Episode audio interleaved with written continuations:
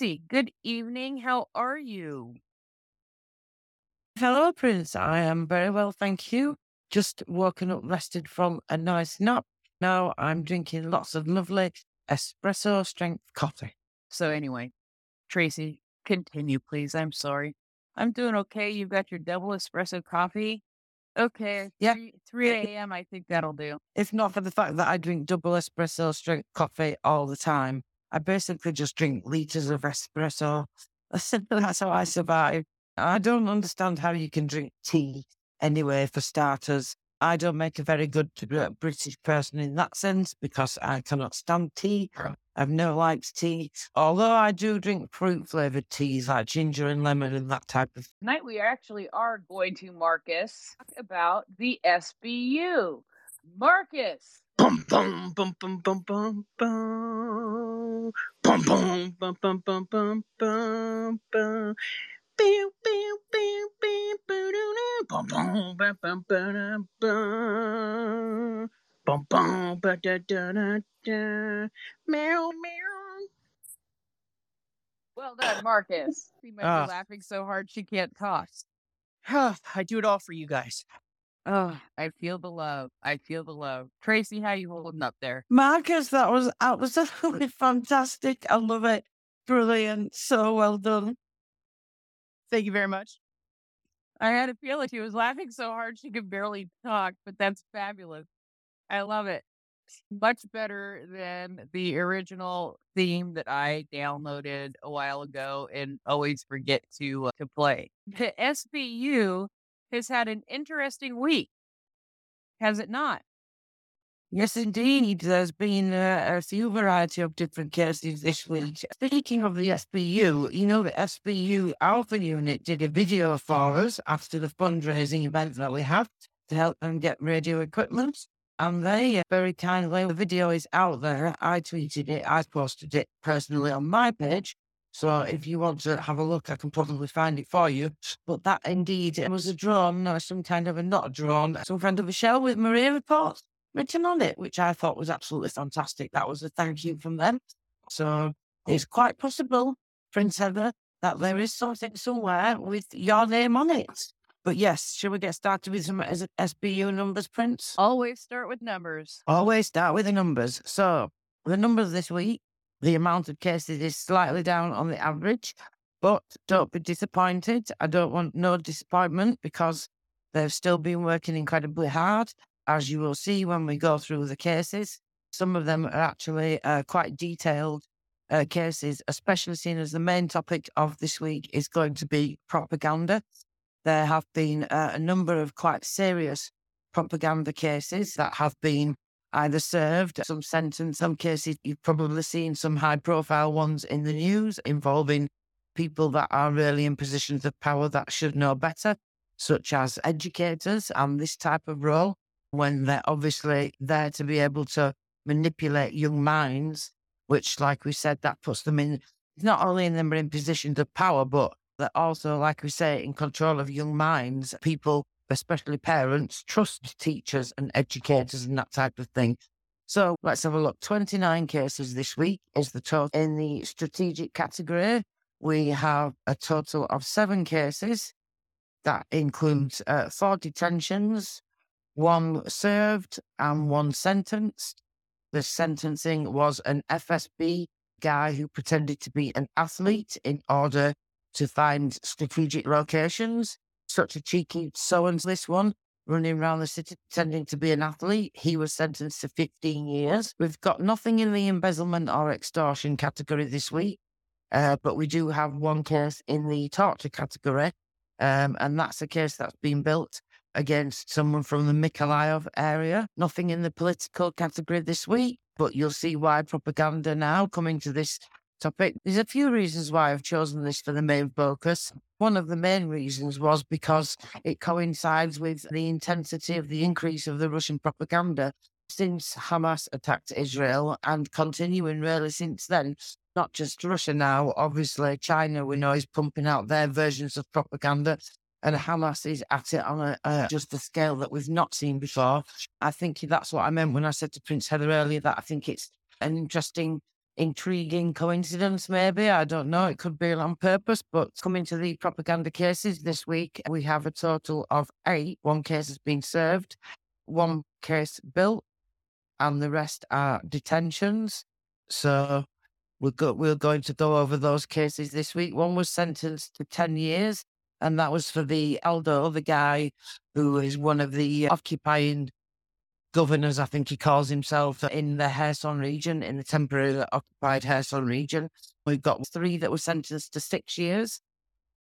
So we'll go over that. And then we have this Irina woman that you've probably all heard about. So that's another case that we're going to go over.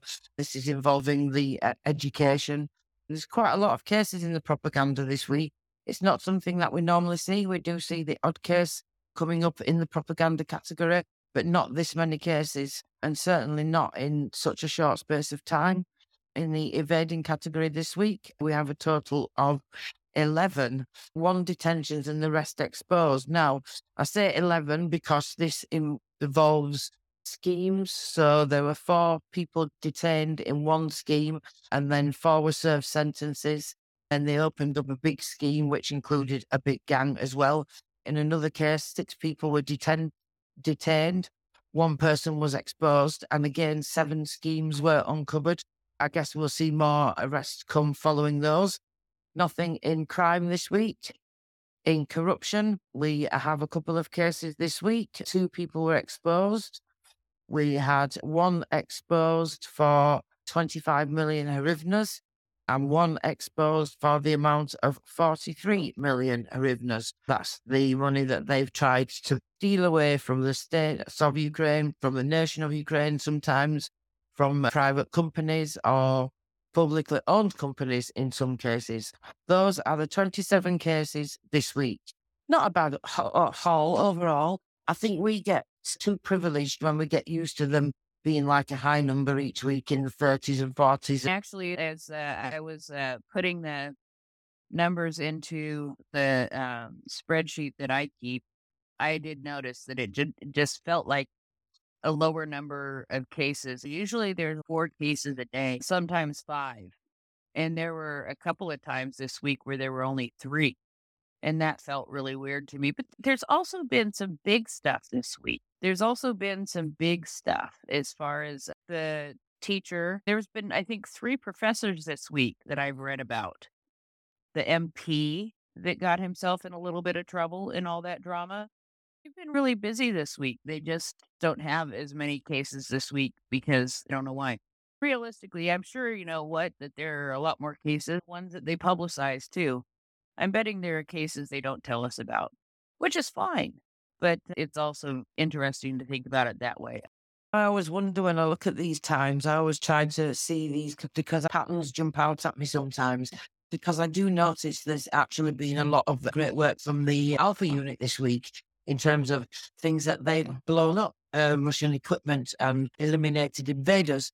Now, I can't say for sure that's why it makes a difference because we know it's different people that are carrying out the arrests of the normal everyday cases than is the Special Operations SBU team. Or I, I, I don't think it's a stretch to imagine that there's probably some cooperation and, and overlap goes on somewhere within some cases. It makes me wonder because these are um, very specific cases in terms of uh, public officials this week, educators that work for public, people that are supposed to be there to protect and look after your children or do specific roles of people's deputy within positions of power. I wonder about that. And I think I would imagine much more careful. But when you're dealing with people that are in public officials and positions of power like that, I think you've got to make sure you've the saying dotted your I's and crossed all your T's, so to speak. They seem to be really conscientious guys. I think that's something that they definitely would have considered what do you think, Prince? Do you think I'm stretching too far? No, I don't think you're stretching too far. What do we see what Marcus thinks? Marcus. I'm not a lawyer and I don't work for the SBU, but uh, because obviously if I did, I would totally use it to get extra special treatment from Tracey. Marcus, eh, yes. What? Did you did you ever play one on TV or stay at a Holiday Inn? I say so. What I would say is the the prosecutor's office and the SBU in general have like a fixed number of hours of lawyer time. And I think it's fair to say that some of the cases, there's a few things going on, right? Like some of the cases will mature at different times, depending on how much workload it took to go from point A to point B. And that sets the calendar. But also, they're going to choose to bring them and to announce them as they can prosecute them. So that means that they only have like fixed resources for the courtroom and fixed resources for behind the scenes. I think it's probably a matter of managing hours. So they must have a backlog, for example, and they prioritize it based on uh, their human resources. What seems like a, a lower caseload based on us reading it off to a prosecutor might be eyebrow raising. I don't know. That's just what I want to say. Thank you, Marcus. Yes, that's a very good point. That's what I mean exactly. I think the cases are going to take more time when it comes to one of them that we're going to go over. This Saldo guy, this has been going on for a long time, hasn't it? I think it's taken quite some time. There's been a lot that he's done and a lot that's involved in building the evidence base of that case. So I think that will have taken a considerable amount of time because there's just so much more history to go over. Shall we delve into the cases this week? The case that we're going to talk about first, um, the people that are in education, we trust them to look after our children and we trust them to help guide impressionable young minds. And in particular, teenagers are particularly set up susceptible their frontal lobe, whatever they call it, has not developed properly yet. They see things in a different way. The way that they assess risk is different to the way that adults do. This is why uh, young people take more risks and they're a very impressionable stage in their life. We see that this is when um, Russia is also using this propaganda tool um, as a weapon in many young faith groups, infiltrating faith groups, infiltrating in particular groups of young men for various different reasons and using that and turning that against people, whether it's on the left or the right of the politics or wherever the politics may lie, um, all along the spectrum, just using and infiltrating those groups. Uh, those, I think that's why it's really important because we forget. We know that the, Russia is in this information war and Russia's committing hybrid warfare against us all. They've weaponized propaganda, weaponized migration, weaponized many other hot topics in society to upset people and stir people up. These are all the things that they use when they're losing, when things are getting desperate to take away, not only to control, but also to take away and distract people's attention from the real things that they're doing. So, this case involves the chief of the Kherson University office, who introduced Russian educational standards there. So, in particular, disgusting. This is what I mean when they're slowly dripping away. How long have they been doing these things behind the scenes? We're only just really starting to uncover um, the scale of the fact that Russia has never really stopped using uh, propaganda and never stopped taking what they call these active measures. As a result of stabilization efforts in the liberated Kherson area, the SBU exposed a Russian supporter. After the occupation, the woman supported the invaders and she actually agreed to head the document flow unit at a local university. In this position, she carried out Saldo's instructions to introduce Russian educational standards in the occupied parts of the southern region. Among other things, she was engaged in the reformatting in massive air quotes reformatting the document flow in the seized and occupied university. And obviously, that's in accordance with what they require, the education ministry from the Russian Federation. She was also an active participant in the propaganda events of the local occupation administration. If it's not bad enough that she's manipulating young minds and trying to basically just brainwash these children they also pump it out on a, on a bigger level, on a wider level. This is what I mean about the propaganda. It's not just about the information side, is it? It's all about the optics and these ways that they clip these videos in order to be able to try convince the international community and or influence the emotions or the uh, thought processes of the um, international community. So all these things massively make a difference. Um, she massively disseminated Kremlin narratives on her page as well on the on banned social network, completely glorifying the Russian occupation groupings, justifying the temporary seizure of Crimea. After Kherson's liberation, she remained in the city and continued on spreading the hostile propaganda. And the SBU documented all of this and her criminal actions, found her and actually detained her in her own flat. Serves her right. I love to see when they've been arrested at home because Uh, it makes me think of the optics of all the neighbours seeing that and that deterrent factor. So this is something that I think is fantastic when they do it publicly. I always like it when they have videos as well, taking these people down. Again, it's a huge deterrent factor. And it's good for citizens in society to see that President Zelensky is holding people to account when he talks about this clear out of corruption, terrorism, and treason in every corner of Ukraine. So they found documents confirming her work for the Occupiers University. They also found a photo of her with a Russian military in the captured Kherson area, pro Kremlin symbols, and other evidence. She's now been served a notice of suspicion under Article 436.2 2 of the Criminal Code, which is the justification and recognition and lawful denial of Russia's armed aggression against Ukraine and the glorification of the participants. The court is yet to decide uh, on a measure of restraint for the subject. She's facing up to five years in prison, which I think is exceptionally low. However, I'm hoping that more charges are added because it seems to me that this is something that's still going on and they're still looking for more evidence. It looks like I can't say that for sure. They're still looking at what they're going to do in terms of detention, so that tells me that they have more evidence they may be considering because up to this point she's not detained. Therefore, I would guess that's what they're looking at, the other evidence in, in to see if that's something that they can use in order to detain her, which would be absolutely fantastic because she deserves to be detained. Obviously, it was the Kherson region that carried out this under the procedural guidance of the prosecutor's office there.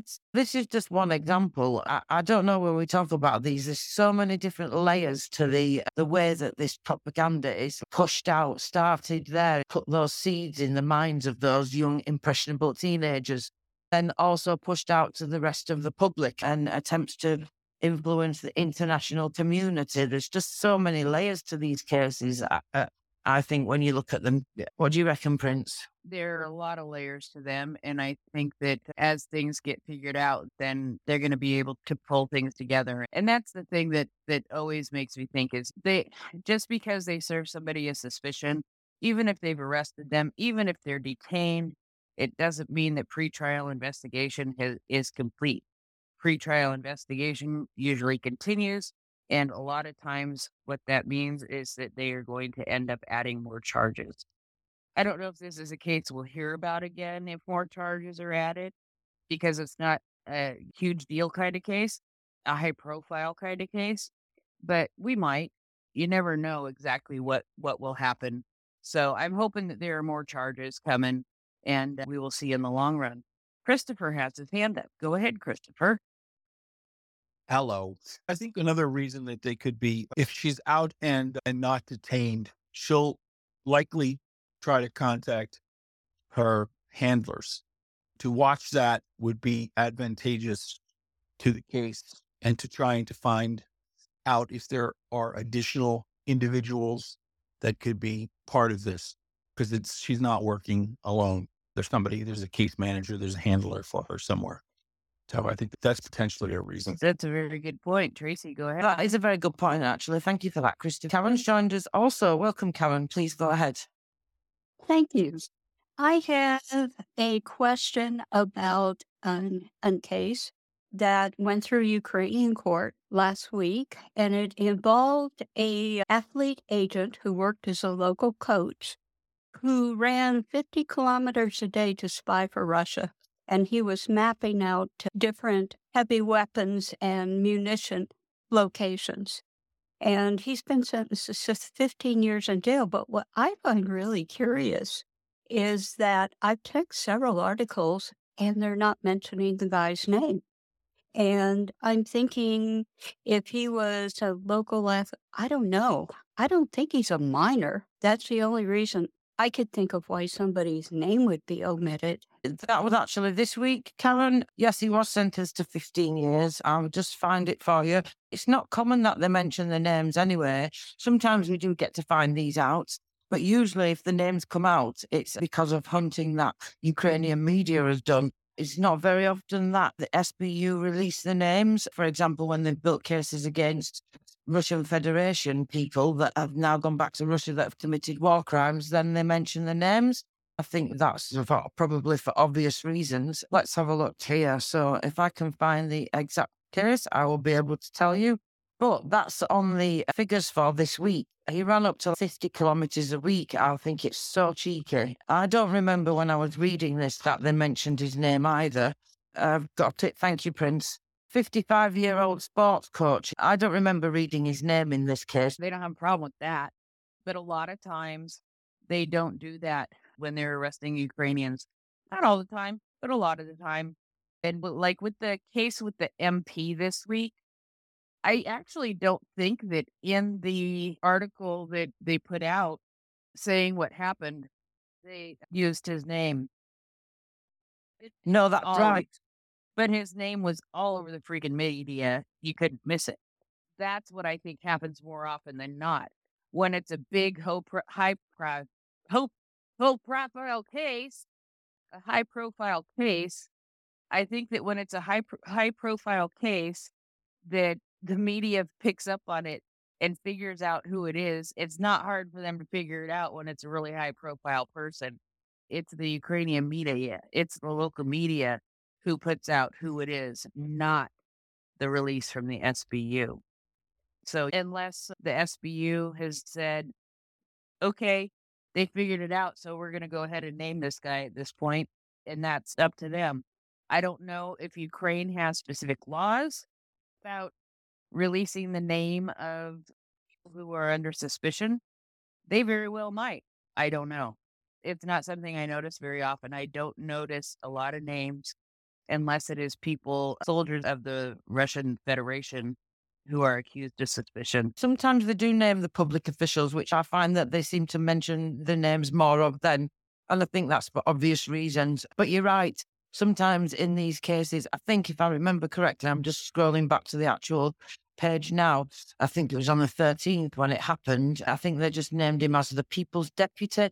What they very often do is say the People's Deputy and then they name the specific area.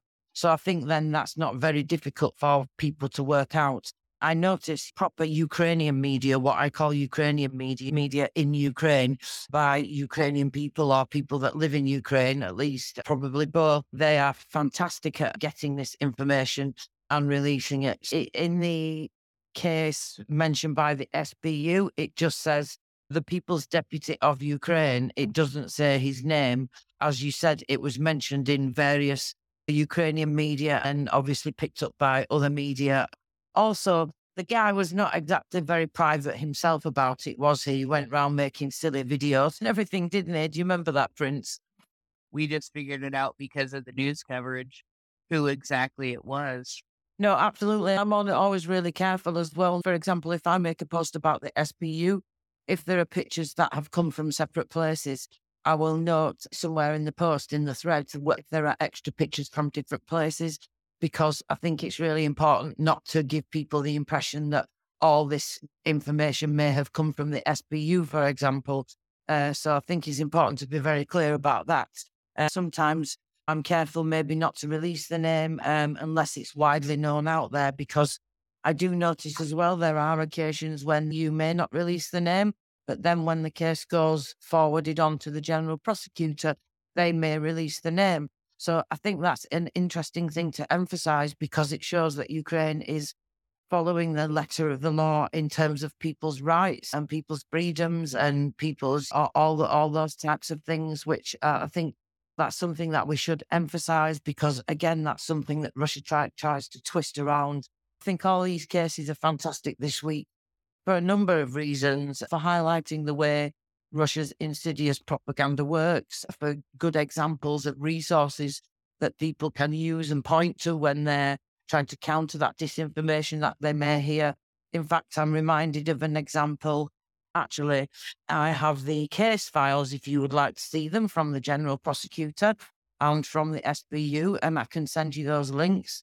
And he wasn't interested, of course, because he was just a troll. So, but I don't know if you heard any of that, Prince, or what your thoughts are about that. I just think it's a fantastic example for all of us to that even at this stage, people still try to come out with these things that we think we tackled maybe last year. That's why it's important for us to keep putting out this information, keep highlighting these cases, keep speaking to each other as we do in this space, and then to keep sharing that information with our bubbles also. So we're not just speaking into an information bubble. Okay, so let's get back to the SBU cases then, shall we, Prince? Yes, that would be good. Let's talk about more SBU cases where, and it does include children uh, because we're talking about cases where, in particular, as Prince Heather mentioned earlier on, a lot of these cases, the propaganda cases that we're talking about, involve people in positions of what should we say, influence, uh, ability to influence young minds. So we're talking about university professors and all these types of people. So it's definitely something that's really important because we know that Russia uses all these avenues. Like it's not just, we, we forget, don't we? I think sometimes, I don't know. Sometimes I'm surprised, Prince Heather, when we come across people that really have these ideas that we thought we tackled, it does make you realize that it's something that we can never stop on because Russia's never going to stop using that propaganda as a weapon and never going to stop twisting things around. We always have to be countering that with truthful information. And this is one thing coming back to that teaching moment I was mentioning earlier. I was trying to ask that that in that conversation is where he was getting his information from because one thing I've noticed that people do now is they'll read a publication and then they just believe it. And I think you don't even go to the source of where the information or the quotes or whatever it is has come from. For I'll just use a random example. If somebody says in a news item that President Zelensky has said something, the first place I will go to, and I'm sure you do the same, is the government website, the president's own website, or and or President Zelensky's personal Telegram and Twitter feeds. I find it surprising even now sometimes, and I forget that actually many people don't do that. That's why I think it's important to highlight that these cases that we talk about, public information and from official sources, from the SBU themselves, from the general prosecutor. So really, we're talking directly from the case files. Yes, absolutely. The thing is making sure your information is accurate is really important. I saw a piece of information last night and I wanted to scream it from their rooftops, but I wasn't able to verify it with the source that I trusted.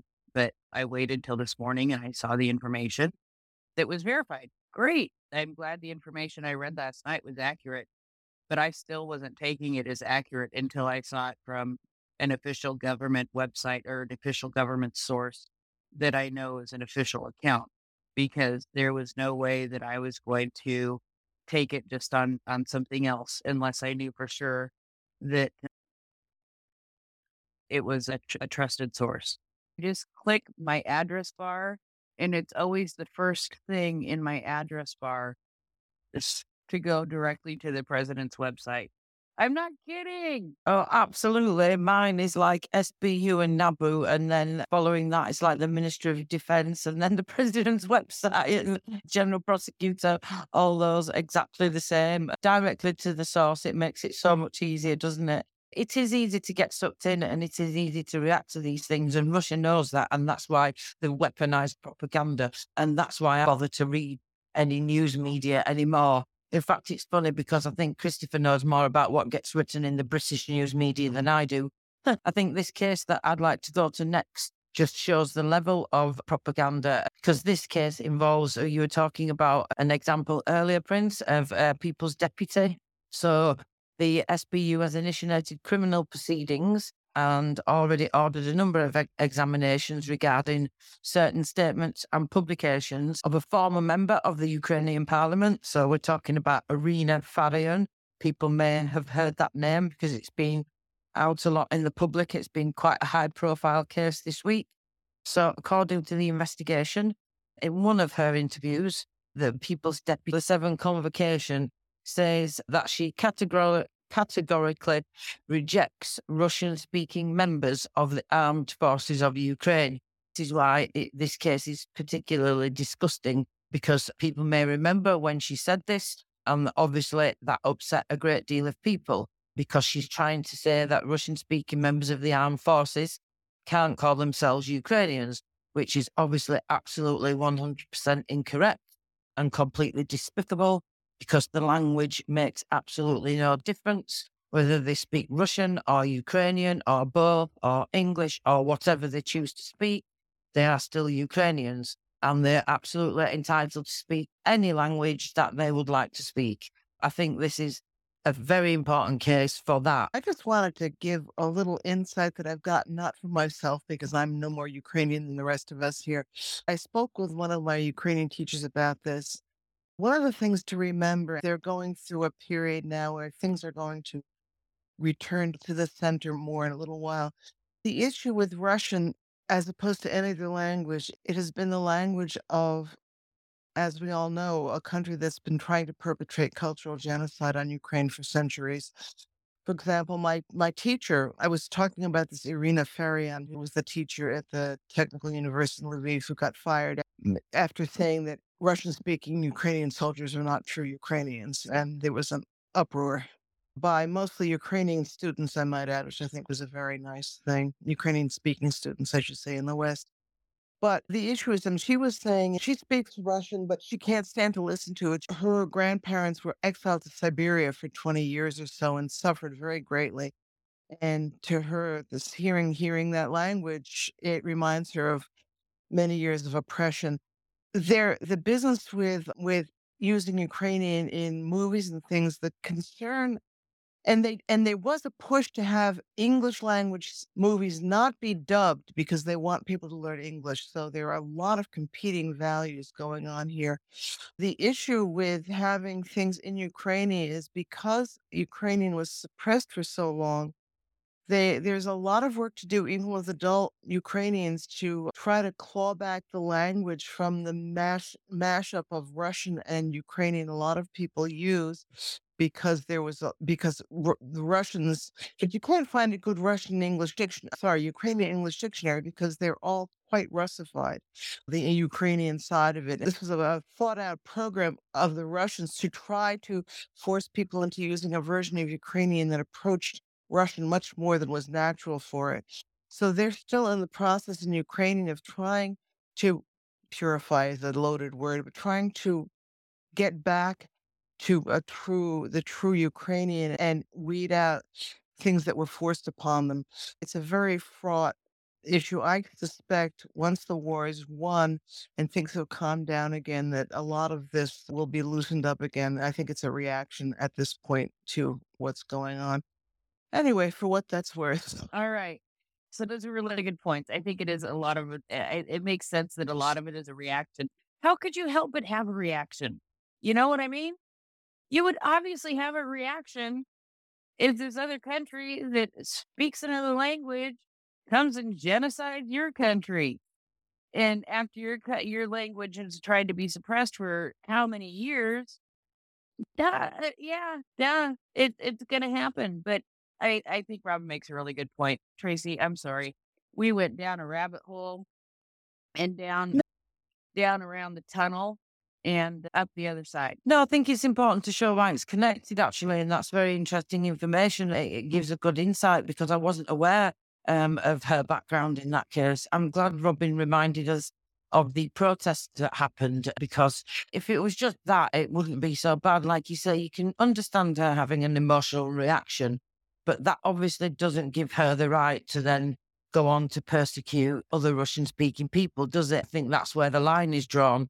Uh, and that's why we highlight these things so often because, like we say, uh, Ukraine is sticking to the letter of the law and holding everybody accountable. So, as well as saying that about Russian speaking people and causing a wave of outrage uh, among Ukrainian defenders and in society at large, really, she also published a post on her social media with a screenshot of a, a message from a pro Ukrainian student who was in the temporarily occupied Crimea area.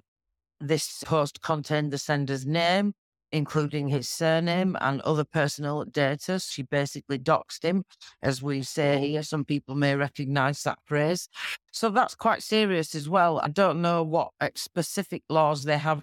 I don't know the names of the specific laws that they have in Ukraine, but I do know that they have ones that consider these things that we would call sort of data protection, protection against hate speech and that type of thing. Because of those reasons, she was then charged with the Criminal Code Articles 161.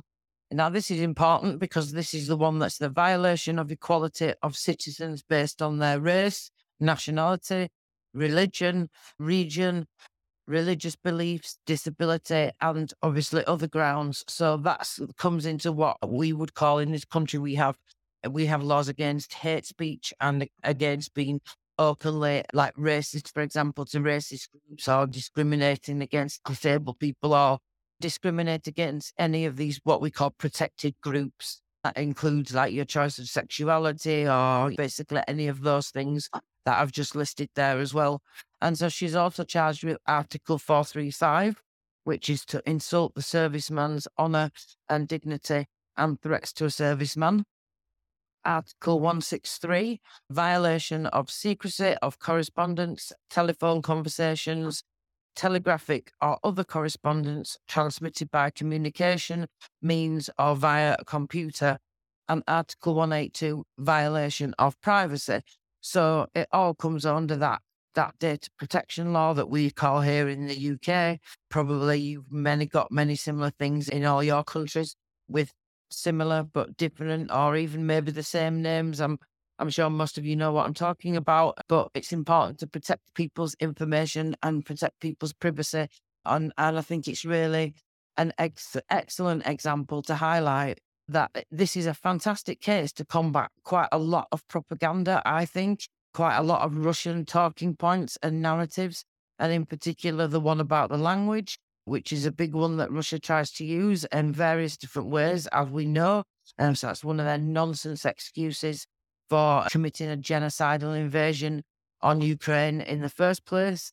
Also, this part about that Ukraine does not protect people's religious freedoms, not just religious freedoms, but does not protect other vulnerable groups and does not allow freedoms for other vulnerable groups. Let's go to hands. I'd be curious to see what other people have to say about this case. I think it's going to end up being an interesting one in the long run, don't you?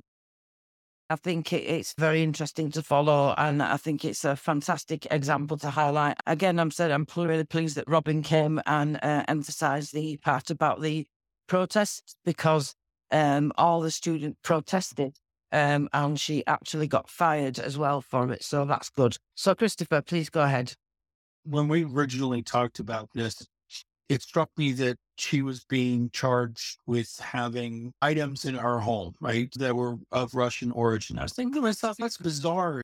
It's not like where Germany has a sort of a law against or statutes against Nazi paraphernalia. And then when I looked at the pictures on the telegram tonight, I was like, oh, isn't she a little prolific little scrapbooker?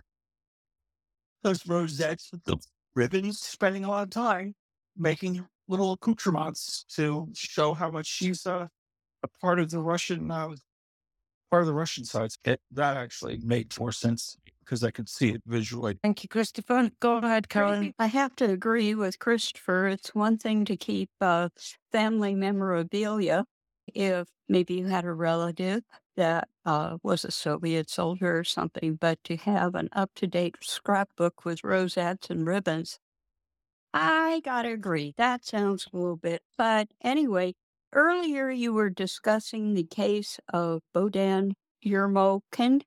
Did you know that he is back in Kiev right now? I mean, I talked to the person who helped return him to Kiev today. So, yes, I know. UNICEF has been doing awesome work they have been working very directly with the government of Ukraine.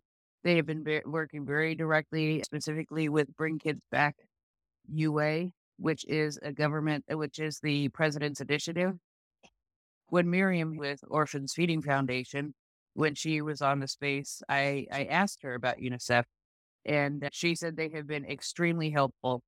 Dmitry Lubinets, who is the ombudsman of Ukraine, very specifically thanked UNICEF there are certain aspects to the United Nations that have been extremely unhelpful. So I think that there are some very individual programs that are under the United Nations that have been extremely helpful. There are reports that I read on a regular basis from the Human Rights High Commissioner, who oftentimes sounds like they have absolutely no teeth. But when you get into the meat of the reports that they are filing on a regular basis, which is a mandate by the General Assembly of the United Nations. What I see every time I read one of those part reports, and I say this every Friday night, is one more brick in the building of a case against Russia for genocide. And yes, the United Nations could be doing a whole lot more when you look at the Security Council, when you look at the General Assembly. But when you look at some of these smaller programs like the World Health Organization, you look at UNICEF, you look at the human, the High Commissioner for Human Rights. You look at some of these other individual programs, and they actually are doing a lot, and it's good. So they're doing good stuff. Tracy, go ahead. Thank you, Prince. I will just also highlight as well that I, I follow the local administrations around the region, and every day on their channels they post about what aid they receive, particularly in areas where they're needing a lot of aid, like Kherson every day.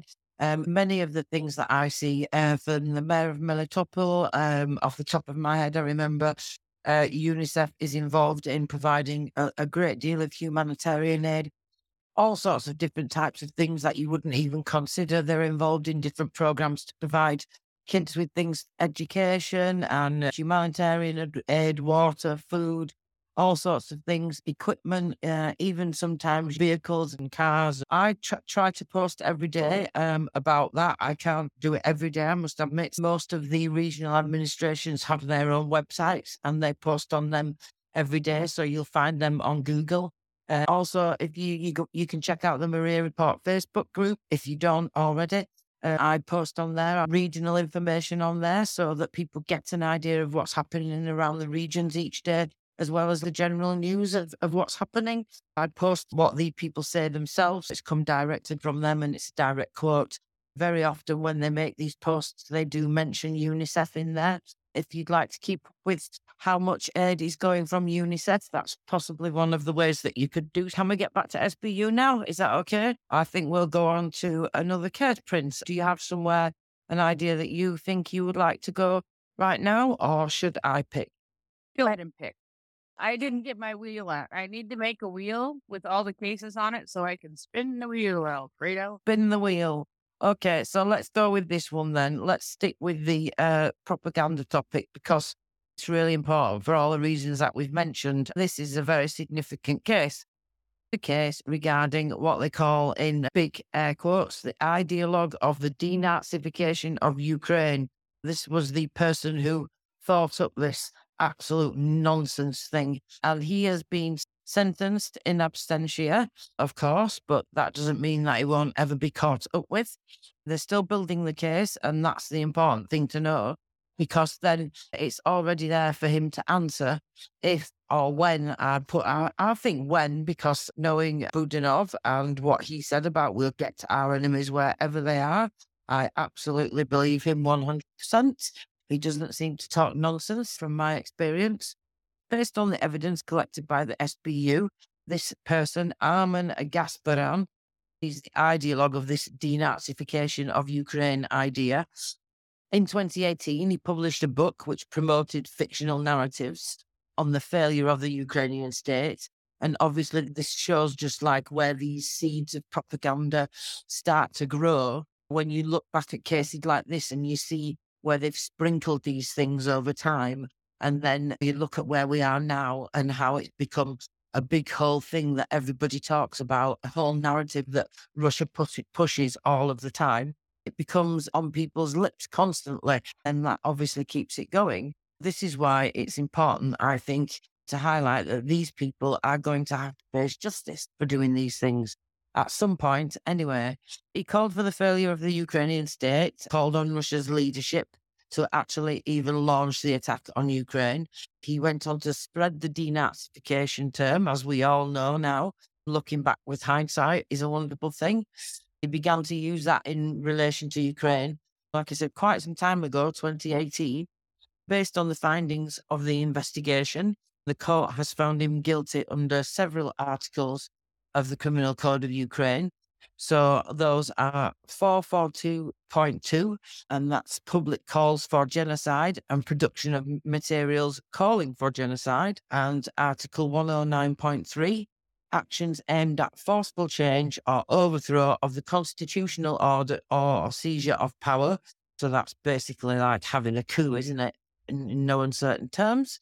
Then Article 11, uh, 110.2, that's encroachment on Ukraine's territorial integrity and inviolability. Now, the trial has been held in a special court proceeding in absentia. We know that he must have been informed of this case because otherwise he wouldn't have been able to be tried in absentia. That is one of the laws. He has been sentenced to 10 years in prison with confiscation of property. That sentence will actually begin after he's been arrested. Now, this was a special pre trial investigation it was conducted by the main uh, SBU, main investigation direct under the procedural guidance of the Prosecutor General's office. As you can imagine, basically the top people, the top brass, as we would say in this country, in the SBU, have investigated this case. What the chances do you think this guy is ever getting caught? I don't know. And my mind tells me that he's never going to get caught.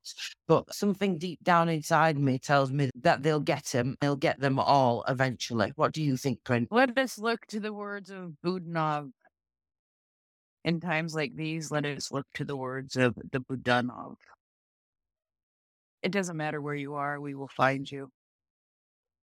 And how much longer after that was it we saw uh, drones that reportedly took people out in Syria. That's it. That's the end of the story, really. No matter where they are, they will pursue them. That is what it comes down to. Oh, I prefer to listen to Budanov, have hope in the things that he says, and know that in the long run, I believe people will be caught just like you. Because I think that Ukraine has had it.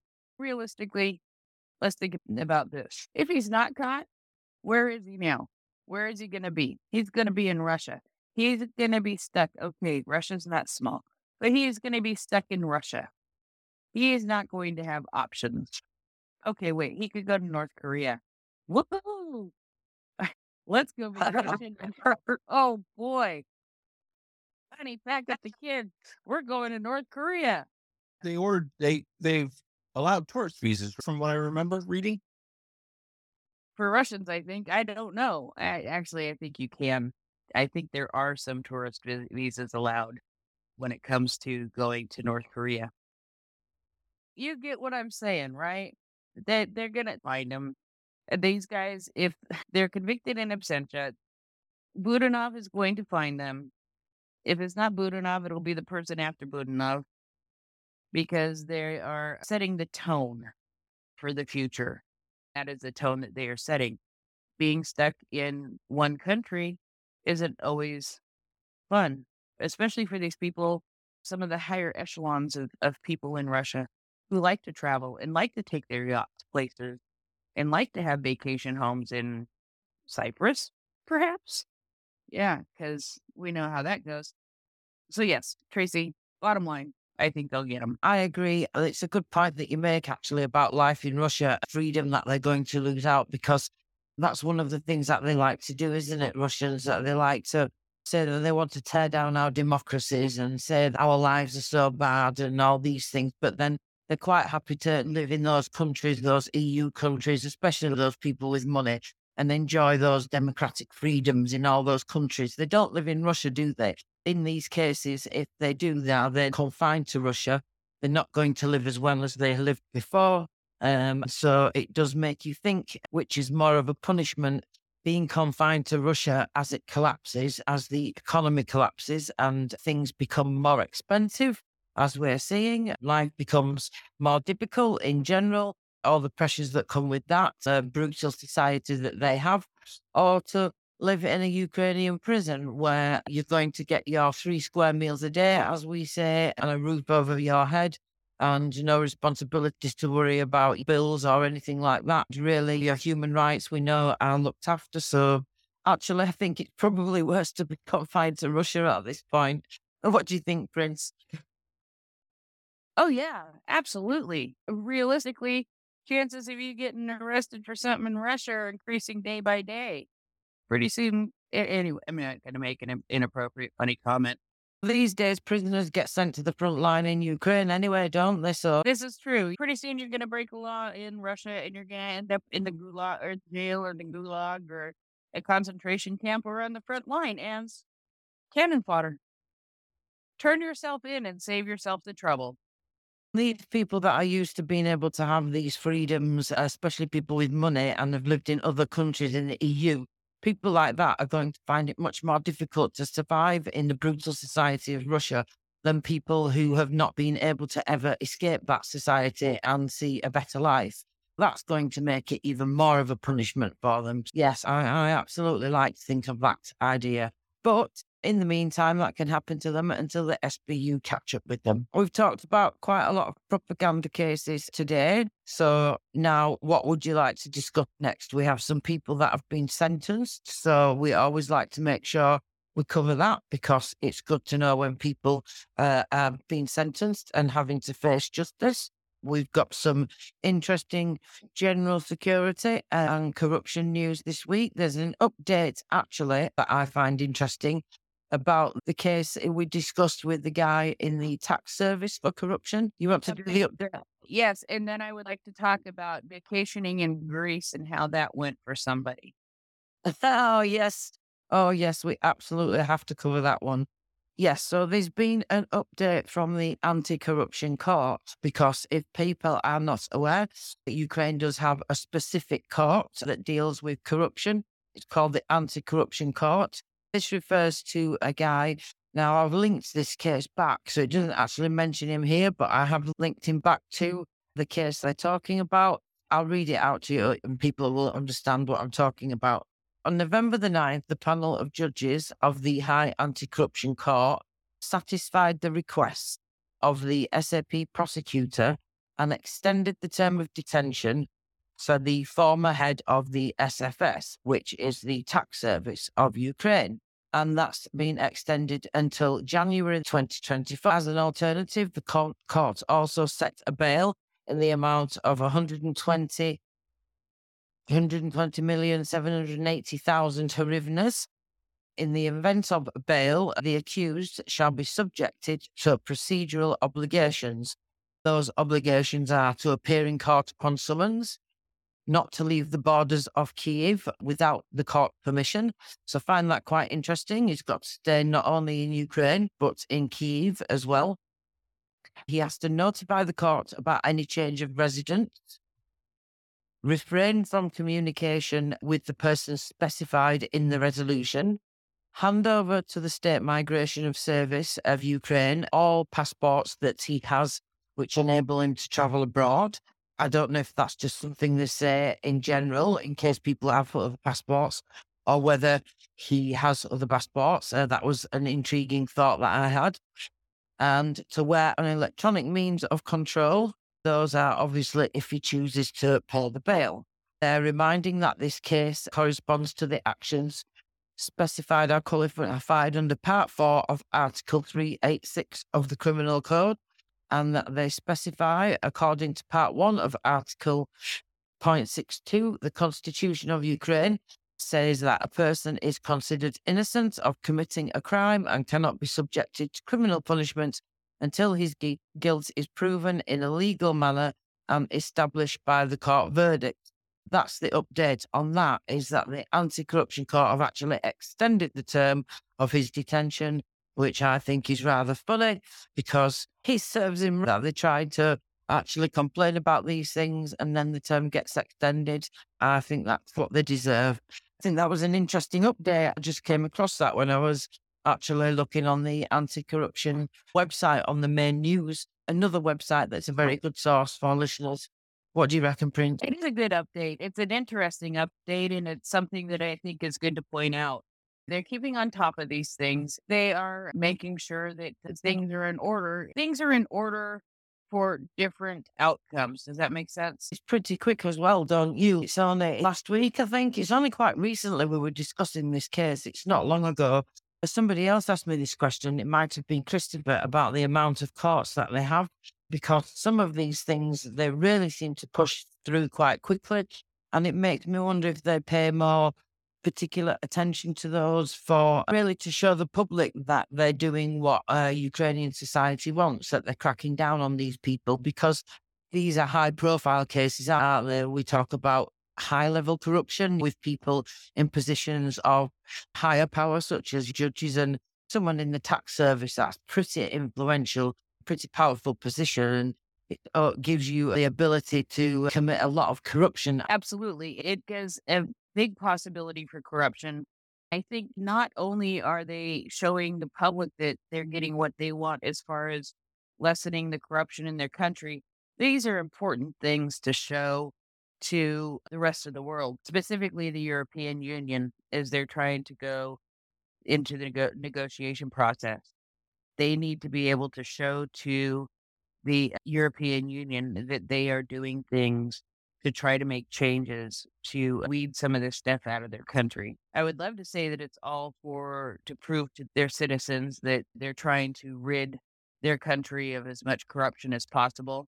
I think that the picture there is a bit bigger. Don't you think? I agree. And I think President Zelensky, also Andrew Kostin, the general prosecutor, have both said as much, not in so many words, because what they've basically said is that they're showing this to the EU and showing this to their partners. That's the way they put it. We want to show our partners that this is who we are and this is what we want and this is where we're going. So it is important to them to be able to show that to their partners.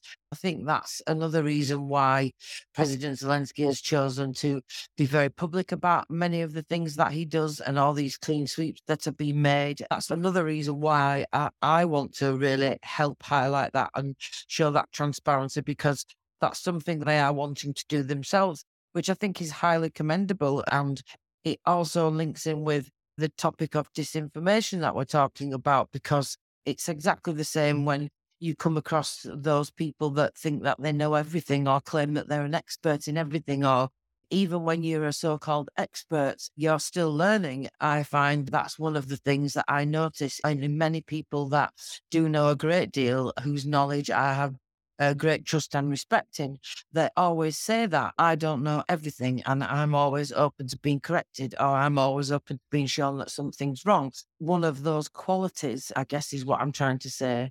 I think that you can look out for. It, all those things are very important. And I, and I do think that's why they want to show those partners saying, I've got nothing to hide anyway. This is what I'm doing anyway. This is who we are anyway as a nation. So why not be completely transparent everybody knows where we stand and everybody's mind is at rest then. I also think many, I'm, I, will keep saying it, I think many of our countries can take uh, a huge example and learn many lessons from the way that uh, Ukraine is, is, should be commended for, for dealing with it as they are. At the same time, these propaganda cases, these very influential and sometimes quite dangerous propaganda cases are also now being reported by the SBU. I, I would say it's a coincidence, but I think the Ukrainians are too clever for it to be a coincidence. What do you reckon? That's a very good point. Yeah, I think so too. For every child, go ahead. First, I want to thank you, Prince and, and Tracy, for, for being willing to uh, hold this segment on crime and punishment. Uh, it it is uh, an important example, and just by reading these out, discussing them here on Maria Reports, it's bringing back haunting memories for people that have cases that they're familiar with that may have been treated differently than this. I promise you, Ukraine is shining as an example. I'm just so grateful that this segment is here and that it'll be here to refer back to in future. Thank you very much for every child. That's very kind of you to say so. We always appreciate you coming up and having conversations with us and bringing your contributions. So, Prince, where did you say you would like to go now? Oh, I remember now. Yes. Um, do you want to go with read this one out or should I? Go ahead. Okay. What Prince is referring to when she talked about earlier about somebody in Greece is that's the case that you meant, isn't it? Where this person in Greece was arrested? Yes. How's that great? How's that Greek vacation going? How is that Greek vacation going? Indeed. Let's have a look, shall we? See what's happening here. The general prosecutor reported that a suspect in an embezzlement of the Ministry of Defence funds was detained in Greece. On the 13th of November in Athens, the competent authorities of uh, Greece detained a citizen of Ukraine who is suspected of illegally seizing budget funds in the amount of 43 million hryvnias. Now, this refers to a case that we've already mentioned last week about fraud within uncovered within the Ministry of Defence. So, not obviously not the staff on the Ministry of Defence now, the previous staff. According to the investigation, the suspect is in a conspiracy with other persons. He took possession of the funds that limited liability companies received as an advance payment from the Ministry of Defence of Ukraine. And this is for contracts that they had with them. It's supposed to be for the purchase of military goods. In future, the specified goods were transferred to the accounts of individual entrepreneurs for the alleged provision of works and services. The crime was committed between March the 2nd and May the 10th, 2022. This involved the Ministry of Defense, uh, Reznikov. At that time, the suspect was a director of this particular company. On July the 12th, the person involved was informed of the suspicion. He's known about this case being built for all that time. It makes you wonder whether he thought he was going to be safe in Greece. It's not really that far to go, is it? He could have gone to other other EU countries much further away. It's interesting to think whether he thought he was not going to get caught, but the SBU and the General Prosecutor of Ukraine will show you that you will get caught, even in Greece. He was informed of the suspicion quite some time ago, July 2022. Let's have a look. He was informed of taking someone else's property, official abusing his official position, and disposing of property obtained by crime committed in a particularly large amount or by an organised group. That equates to Part 5 of Article 191 of the Criminal Code and Part 3 of Article 209 of the Criminal Code. On the 6th of November 2023, the Prosecutor's Office, the General Prosecutor, actually sent a, a, request over to the authorities in Greece for the detention and temporary arrest of a specified person within the framework of the corruption of Interpol. I had thought before that they've got really quite good cooperations with EU of authorities. They're really quite aligned very well with them, which I think is fantastic. I guess that was the case. We see some evidence of that. It's very nice to know that they specifically name Interpol here. And what they call one of these red alerts. If people don't know, that's what Interpol that you send out to Interpol when you want someone arrested. You send out the red alert, and then Interpol can act on that. As a result, the suspect was detained. A temporary arrest was applied by the decision of the Court of Appeal in Athens. Obviously, what happens in these cases is they get arrested then they can appeal like anyone. They've got the same rights as anybody else. Currently, all the necessary documents are being prepared for sending a request in order to extradite the specified person, bringing back to the Ukrainian side in order for the criminal prosecution. You got to Greece, you're going to get nicked. That's how we say in this country. That's a very UK uh, British saying. Now, some more information that I discovered that was not reported by the SBU, but this was reported in Ukrainian media. And apparently, this case refers to somebody called Nikola Petrenki, is a member of the now banned OPZZH from the close circle of Mazarov. This is like one of these banned parties in Ukraine, isn't it? One of these terrorist groups, or either way, they're banned anyway, aren't they, in Ukraine? So you're going to get nabbed even in Greece, Prince Heather. There is nowhere to run and um nowhere to hide. Does this actually maybe answer the question about the guy before who was sentenced in absentia?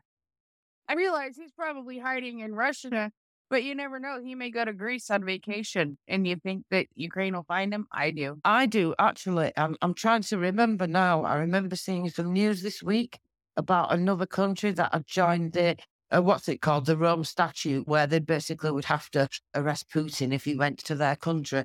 Is that what the correct name of it? I forget which country it was that signed it. But it's very interesting to note that more and more countries are coming on board with sanctions against Russia. More and more countries are coming on board with signing particular things, legislation, and, and ratifying whatever they have to do, things like this. More and more countries are coming into NATO. That's all fantastic. It all tightens that noose, uh, gives them more chance of them getting caught, I think. Yeah, it does. It gives them much more of a chance of getting caught. I wonder where else that they may go that they may think that they're safe and then get caught, other than Greece. Oh, North Korea. I, I'm just kidding. Would North Korea give them up? Probably. I bet North Korea would give them up for the right price. Probably. No, it's just there are very few places they could go. Very few places that they could go. But they would try. They very well may try. Unless you haven't, but he does have an arrest warrant out. But not quite as high pri- profile as Vladimir Zelensky or Mali- Ma- Maria Lvova Belova Belova. Uh, Lavova fell over. She will fall Lvova. over when they arrest her. Lvova Belova fell over. I like playing with Russian names. It's fun. Yes, I know. You like playing with Russian names. I like playing with Russian names too, but I tell you, sometimes We can't dehumanize them, but we can make fun of their names and, and laugh at them because they really don't like being laughed at. I think that's a punishment given the things that these people have done anyway. absolutely. The woman showed up on my TV today. That just doesn't put you in a good mood, does it? Oh my gosh, no, I do not want to see her face anywhere. Actually, I'm really pleased to see her when she made that speech. What was it last year or whenever when this kind of came out, when the warrant was given? I forget the timing now, all the days roll into one. Sometimes I remember that she gave some kind of speech trying to, or she was giving a speech in the UN or something, trying to justify it, and uh, they just didn't stream it in the UK. Actually, I was really pleased about the UK in terms of that. And oh, that reminds me of a listener gets them something earlier, wanted to make a point of saying they didn't like the comment when I said that the BBC was very anti Semitic. They felt quite offended by that. I just have to say that somebody also has the opposite opinion to me. That's not true. So I just thought to be fair to point that out. And sorry to be sidetracking there, but that just reminded me of that. Back to you, Prince Heather. I get sidetracked now and then, and it's just what happens. Anyway, sorry. No, that's okay. I just thought, as I remembered it, it's just fair to give someone else's opinion. Also, yeah, a little sidetracked. Anyway, yes, you're going to get nabbed in Greece. You're definitely going to get nabbed if you're hiding in other areas, temporarily occupied areas of Ukraine. That's for sure. You probably might even get nabbed if you're in Russia, because another thing that Budanov says is it's amazing what you can buy in Russia. Now, what about Let's have a look. Did we speak about Dubrinsky? This is the guy that we talked about, the People's Deputy. They didn't mention his name in the SBU case, but they did in other publications. Where I wanted to go really quick is another whistleblower.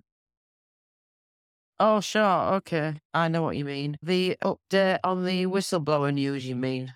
On the whistleblower portal.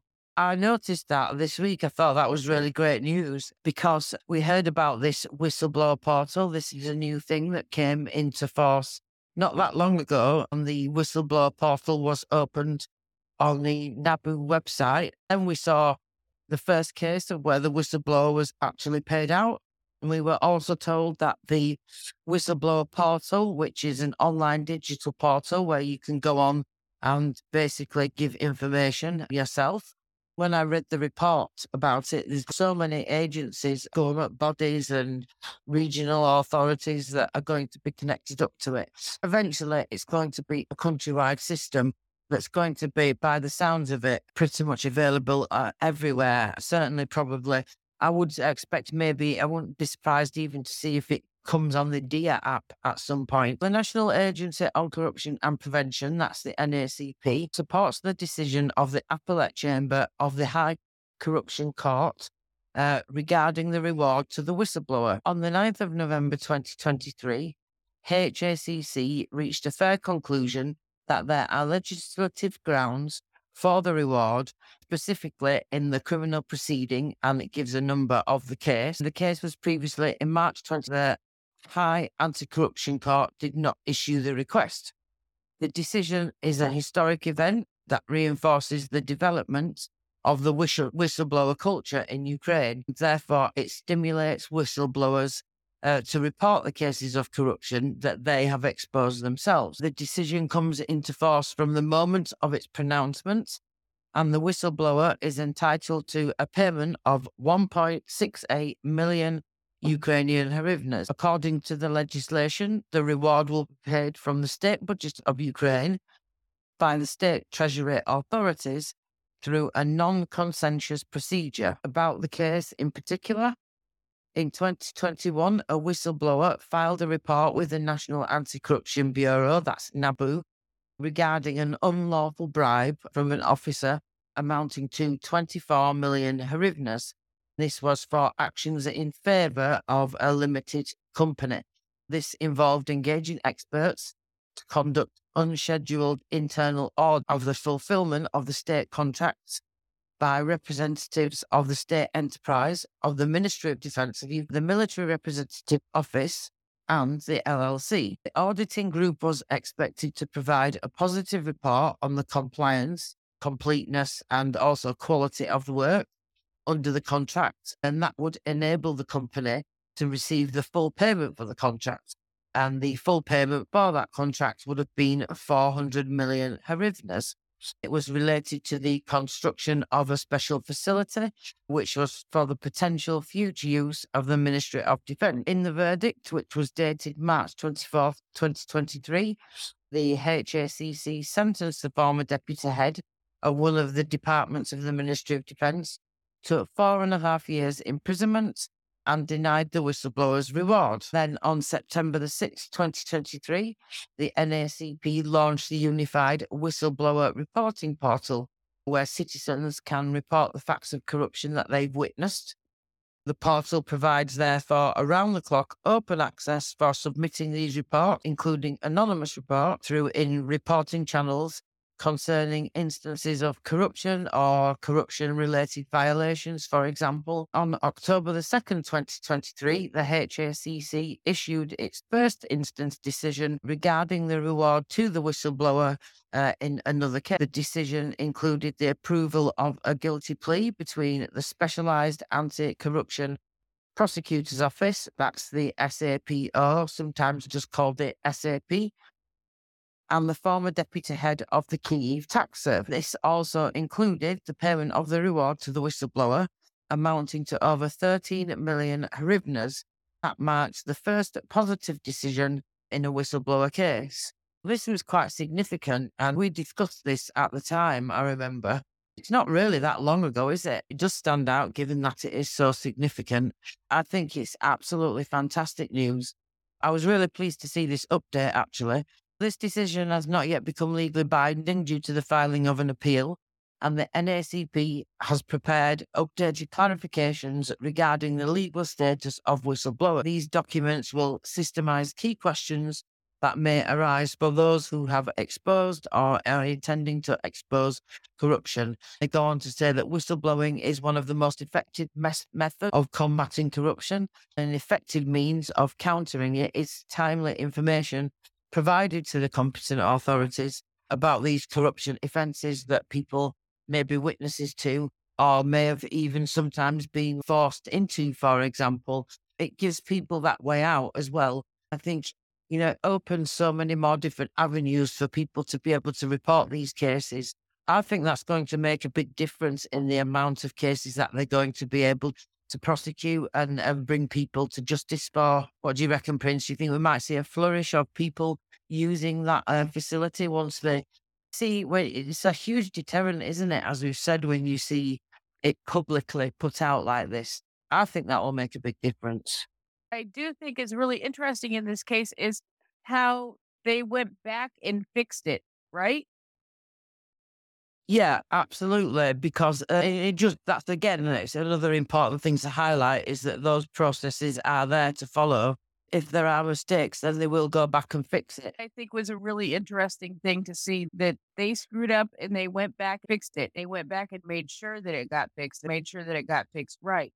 I think that this is something that is going to speak not only to people who may want to whistleblow in the future, it also speaks to the motivation of the government. The government could have blown it off and said, whatever.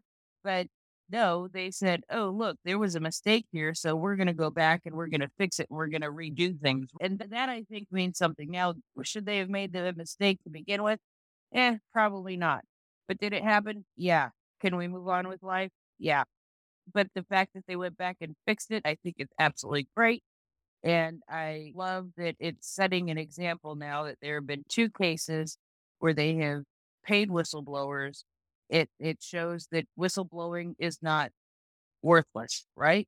It shows that whistleblowing can be a very productive thing. It makes me think of something that the Minister of Defence said this week, actually. I'm just going to try and find it whilst, whilst I explain, because uh, I do think it's a, a, massive signal to the public because you imagine if one of you, you're one of those people and you're sitting there and you know certain information or you have access. Maybe you're worried if you, especially if you're being blackmailed or controlled or something, you don't know what to do. And you see these things happen. You see these mistakes being fixed.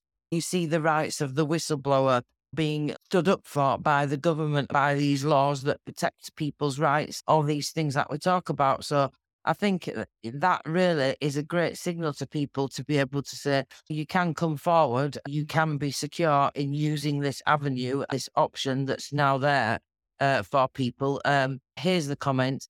Uh, during war, said the Minister of Defence, um, Rustem Umerov, I treat corruption as terrorism.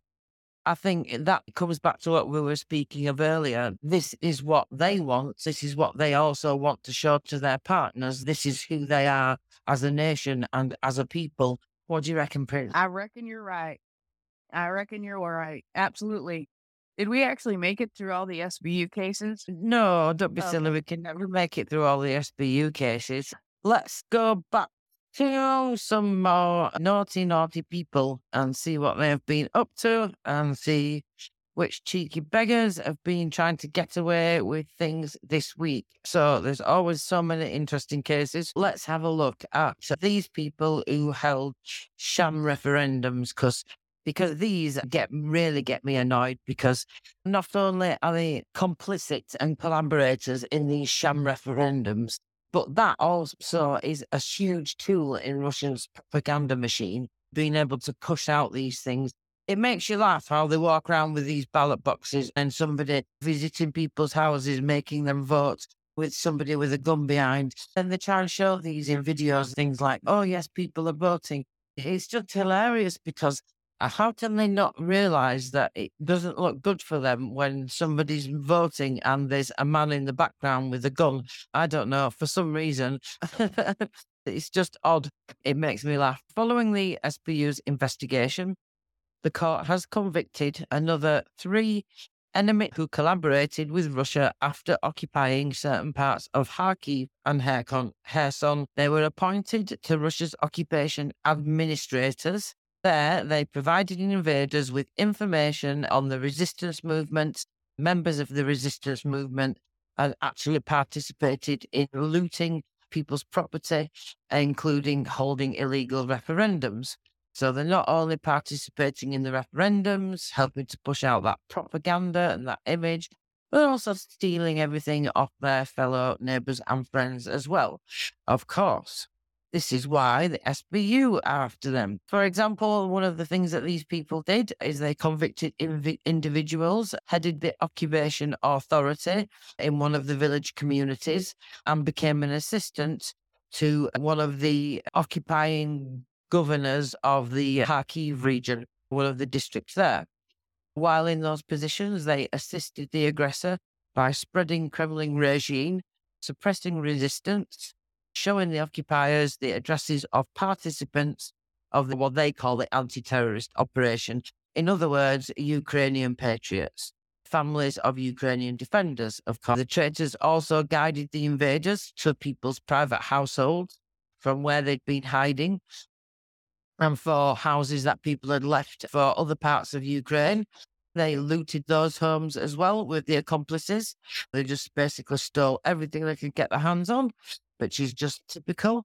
The SBU military counterintelligence actually detained both of them during stabilization efforts. These are what happen in liberated areas. I think maybe it's follow on forces and things like that going after an area's been liberated and then cleared, then they go on doing these stabilization efforts. Another collaborator is a woman from Berislav district in the Kherson region. After the occupation, she also joined Russia's election commission that was in the village of. During this, the fake institution, she made door to door calls and visited private homes in order to get fellow villagers to vote in air quotes. This is what I mentioned before, as we've all seen examples of Russia sending uh, FSB round to your house to make you vote and such like things, with people like her holding the ballot box. She was also accompanied by armed occupiers, of course, who then threatened the people, threatened to put them in prison. This is obviously basically a Russian concentration camp, is what they really mean, or a torture chamber sometimes, which is even worse sometimes even just a cellar. In order to cooperate with the aggressor, she was paid a one time reward. So it's not even like she was paid an ongoing fee for this ongoing behavior.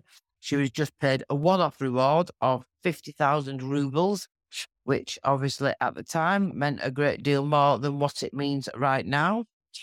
During the raids, the collaborator actually even had the ballot boxes there still in her home they seized the bit, the fake ballot boxes as well. That's good to know. That's a very interesting fact. She was accompanied by occupiers all the time. They detained the enemy complex, this one in particular, after deoccupation of the right bank of the Kherson Oblast. She was caught then, and the other one was caught in Kharkiv. The investigations were carried out by SBU officers in the Kharkiv and Kherson regions, and of course under procedural guidance of the Prosecutor General's office in that region. You can't get away with these things. I think it's hilarious that these people stayed around. I don't know how they thought they were going to get away with hiding when they've been walking around with ballot boxes and keeping ballot boxes in your house. How stupid is that? I'm sorry, but I don't know any other word to use Prince than stupid. Oh, you're right. That's why these were some of the most insane helping ones that we have read. This is, you know what it is? It's just all confirmation of the things that we heard were going to happen and that were happening, that were happening during those scamarendas. The scamarenda, eh, this is exactly what was happening. And you know what we're getting right now? We're getting all the proof. We're getting the proof that it was happening. We're getting the proof of how it was happening. And we're getting the proof of these people participating. I'm with you. Why did you stay? What? But you know what, Tracy? You oh. also have to wonder how much were they were how much were these people pushed into it? How much were they made to? I don't know. It's interesting, isn't it? Because in some of the cases, they do specify that this person voluntarily went across to the other side, they say, or voluntarily offered their services. And that's one thing that I noticed actually in this case. I don't think reading through any of that, they specified that at this point. So it does make me wonder. Also, I noticed as well they don't mention the actual part of the criminal code that she's charged under, which is, again is something that's not common. It just makes me wonder. Article 111 of the criminal code collaboration, actually, it does mention that, but it doesn't say, and I think that's quite a low sentence, really. I think we've seen higher sentences. That makes me wonder whether or not they've taken that into account, that there's been some kind of coercion and that's why they've been more lenient with the sentence. What do you reckon? That could be, but there's a lot of different things to take into consideration. So it makes me wonder they could be lenient on the sentence because they wanted her to testify against somebody else or there's all kinds of options for what could have happened here. The reality is, in the long run, what it still does is it still proves in a court of law what exactly happened, how people were coerced for their votes. And it basically coerced to vote and be sure to Sure to hide the ballot boxes. Mm-hmm. yeah, but be sure to vote the right way. Be sure to vote the way that they're supposed to vote in order for basically somebody else might have well just have clicked their ballot and filled out their ballot, slid it in the box and said it was from them because they didn't have a choice in how they were voting anyway.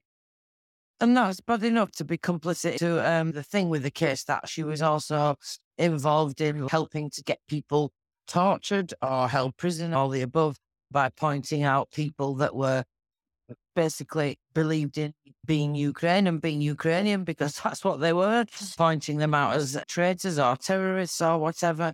So that's what I mean. It's quite a low sentence, really, when you consider that it's not just the propaganda side of it, it's also you're really involved in helping people to get tortured. You're somewhere in that chain of helping people to get tortured which is also a war crime. I think it's at six years is extremely low. So that's another thing that made me think that there has to have been, I reckon, some leniency for some kind of cooperation or something. Something's definitely happened that they're not specifying, I reckon, anyway. Something happened. Something happened. Because six years is not long, is it, really, at all? No, six years isn't that long, but it could have been shorter.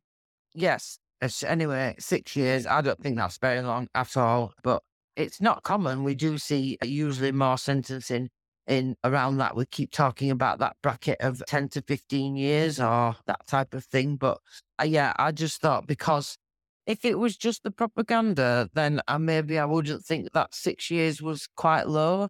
But because it involved that, some kind of guilt in, in allowing people to get sentenced, She's only been charged with collaboration.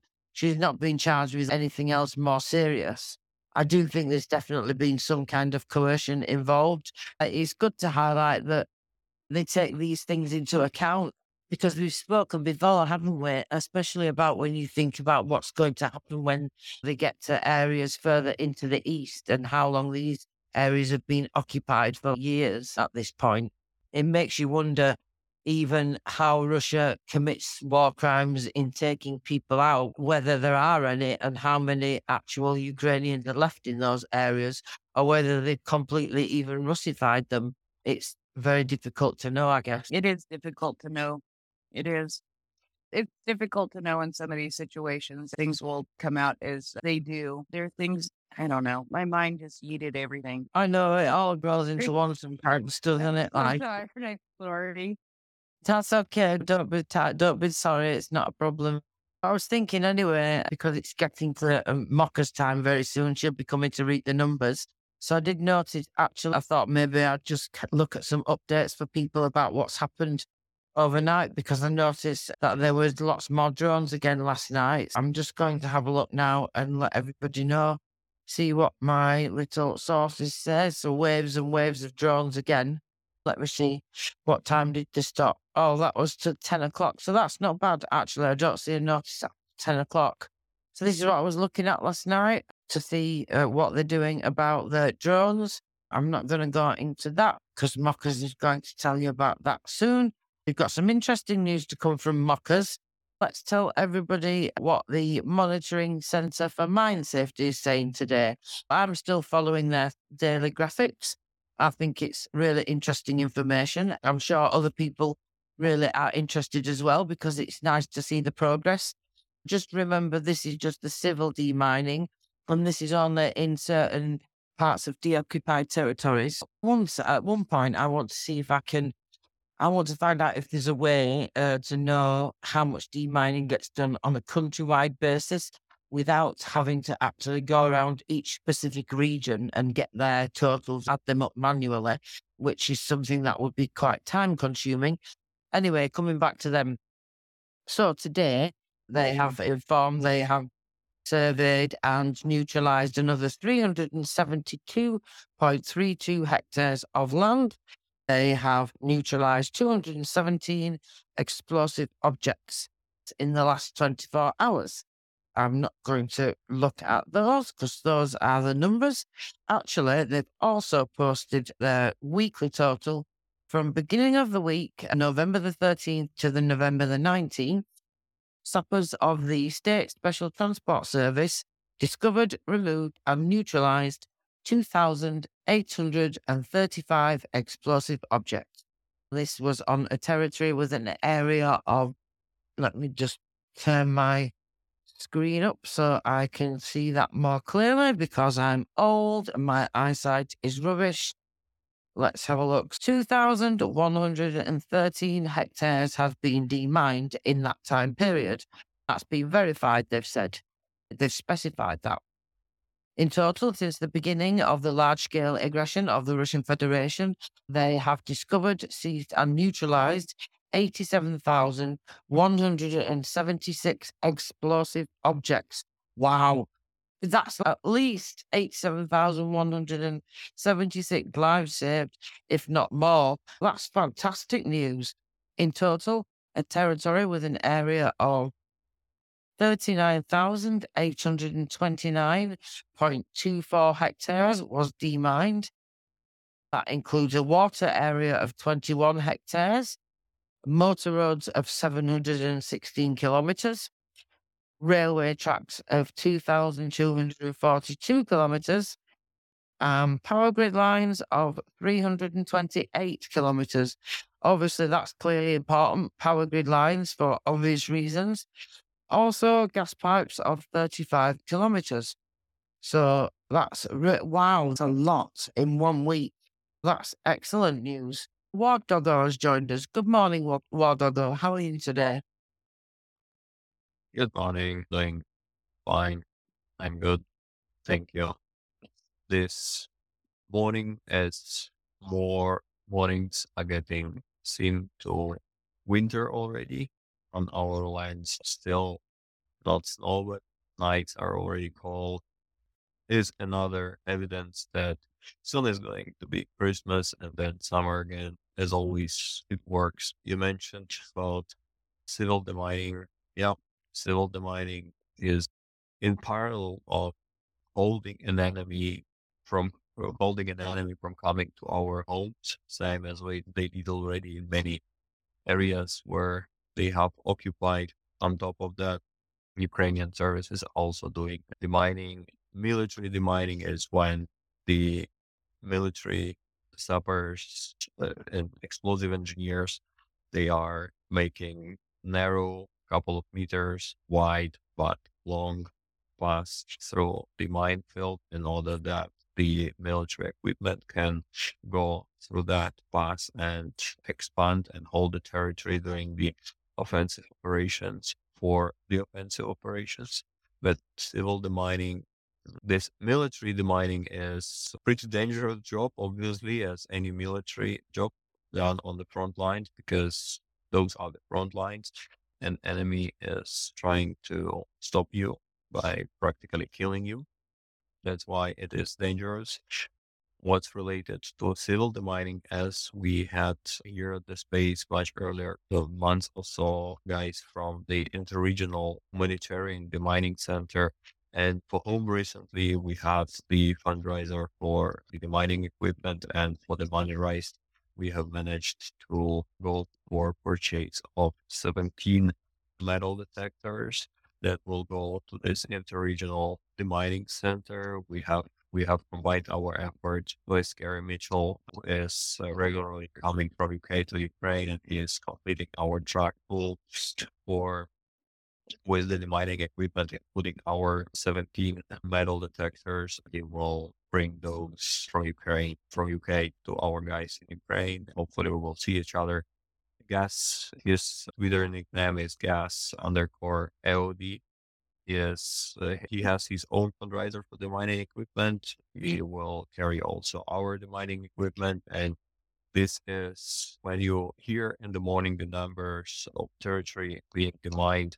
Those are the combined efforts of different groups, of different equipment. But at the end of the story, even you, even if you are using remote demining, if you are using like remote drones, machines that dig the ground and they excavate or explode the mines that are under the ground, there are fantastic uh, Czech-made machines called uh.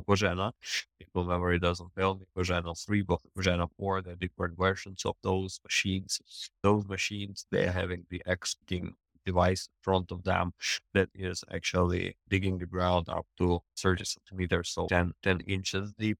They extract the mines that are under the ground. They explode the mines in case they approach to. These two, unfortunately, they are specialized only in anti-personnel mines and they are not heavy enough uh, to deal with the anti-personnel mines, so-called TM, those round circle mines.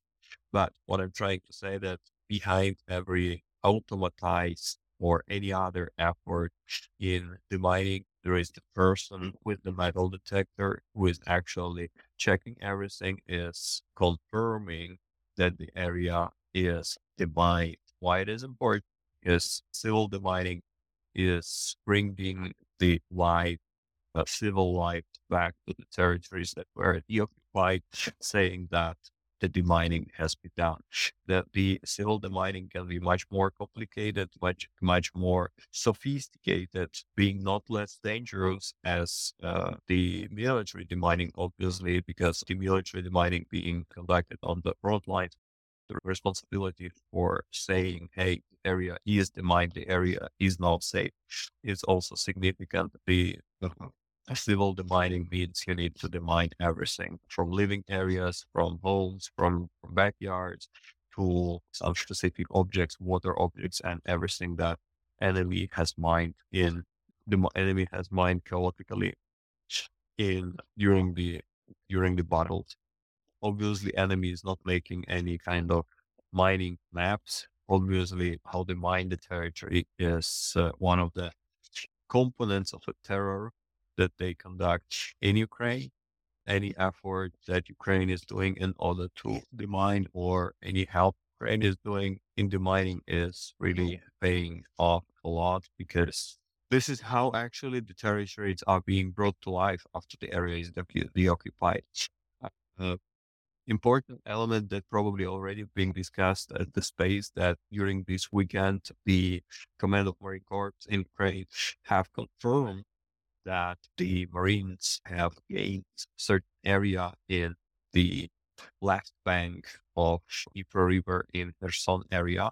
We've got official military confirmation that everybody were waiting for, having some different information from different sources, speculations, and so far and so on. Now we've got the official military confirmation that guys from Marine Corps they've got to the left bank. Moreover, they secured some area that will be used for further advance if the environment will be allowing Ukraine to do. And trust me, Ukraine will do everything in order to move east from east bank from of Dnieper.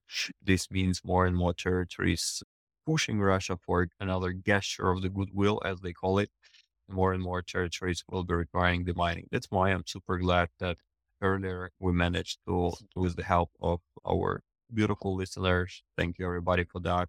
Managed to complete that fundraiser. We managed to, to put in process at least 17 uh, metal detectors that will go to right hands working in Ukraine, working for the mining. So the numbers that you will hear about the demined territory every morning will contain part of your effort, part of the amount, part of your participation that is important thing that I was going to say. Every next uh, morning you will hear is part of your job. It's part of your efforts. That's because of your efforts. That's because you participated in the fundraiser. There are much more fundraiser. Ukraine is doing, for instance, you can check in the Ask Me report. It is helping with the Blitz fundraiser for the organization of of Mariam Lambert in order to help more kids getting home from the occupied territories is a huge trouble that Ukraine mm. is in. It's one of the huge troubles because tell me the huge trouble Ukraine is not in connected with Russia conducting a genocidal war in Ukraine, unfortunately. But we were not asked if we want to do that, but we can help Ukraine making its life back by winning Russia, but bringing all people who are held in captivities home and including Ukrainian kids. Why it is important? Because uh, as re- as recently the international organization that monitor this problem have mentioned many kids that were brought from occupied territories from Ukraine to Russia. They are sent in specific, let's call it facilities, right? In these facilities, those kids are heavily influenced.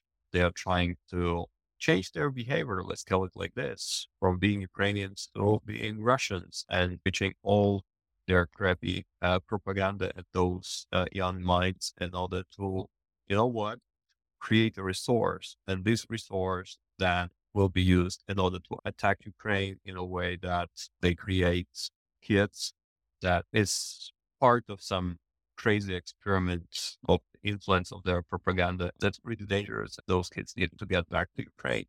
That's why many organizations are doing their job in order to force Russia for doing so, bringing Ukrainian prisoners back to Ukraine, including forcibly replaced.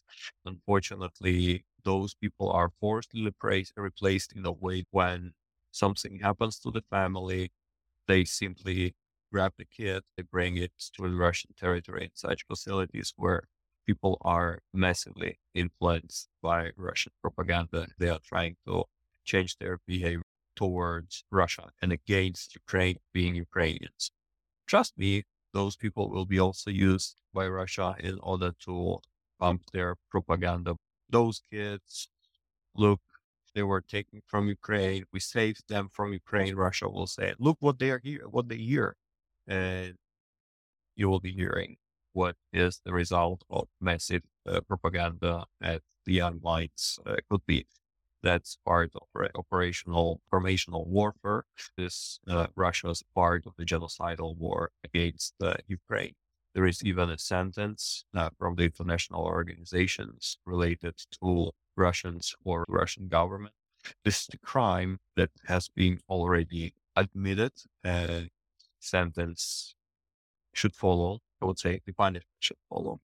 That's important because Ukraine in this genocidal war needs to have such simple but very complex to achieve war that is justice to be a success story in the world where there are these days too many challenges where people are trying to challenge the democ- democracies and democratic values and the way people agreed to live after the Second World War.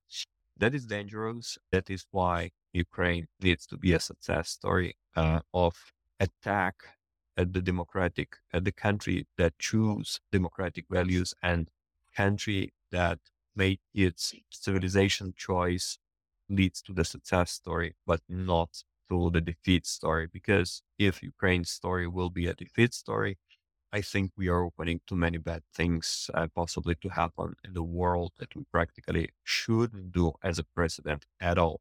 That's why Ukraine needs to be a success story, and let's help Ukraine to be a success story with the small things we are capable to do. Following the topic that Tracey been mentioning about the view part, we have also our video report touch point with the SBU guys, Alpha guys. You remember the guys for whom we were buying the hearing protection, for whom we were buying lots of different important stuff. Those guys are grateful uh, for all the efforts that we our board is doing. I've been speaking to the guys uh, last week. They have some other uh, requests that are pending. And you know what? Those guys from Alpha SBU, they, they asked, what do you think, Wardogo, if we take one big flag of our unit and make all of the signatures of our unit eh, at this flag and present this flag to me your report. Your listeners will help us a lot. And so important equipment we use and helps us to be more effective. I was like, well, oh, oh, oh, shit. I think that's amazing thing. So wait for a surprise soon. I think those guys uh, will amaze you. Sorry for that long, long talk.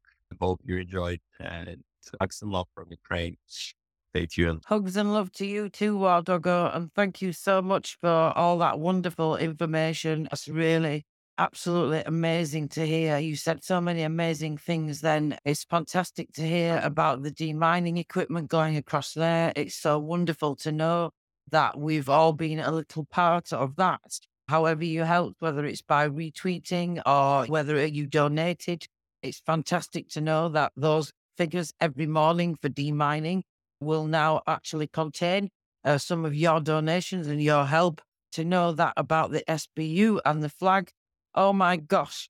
I don't know about anybody else here, but I think I would actually cry.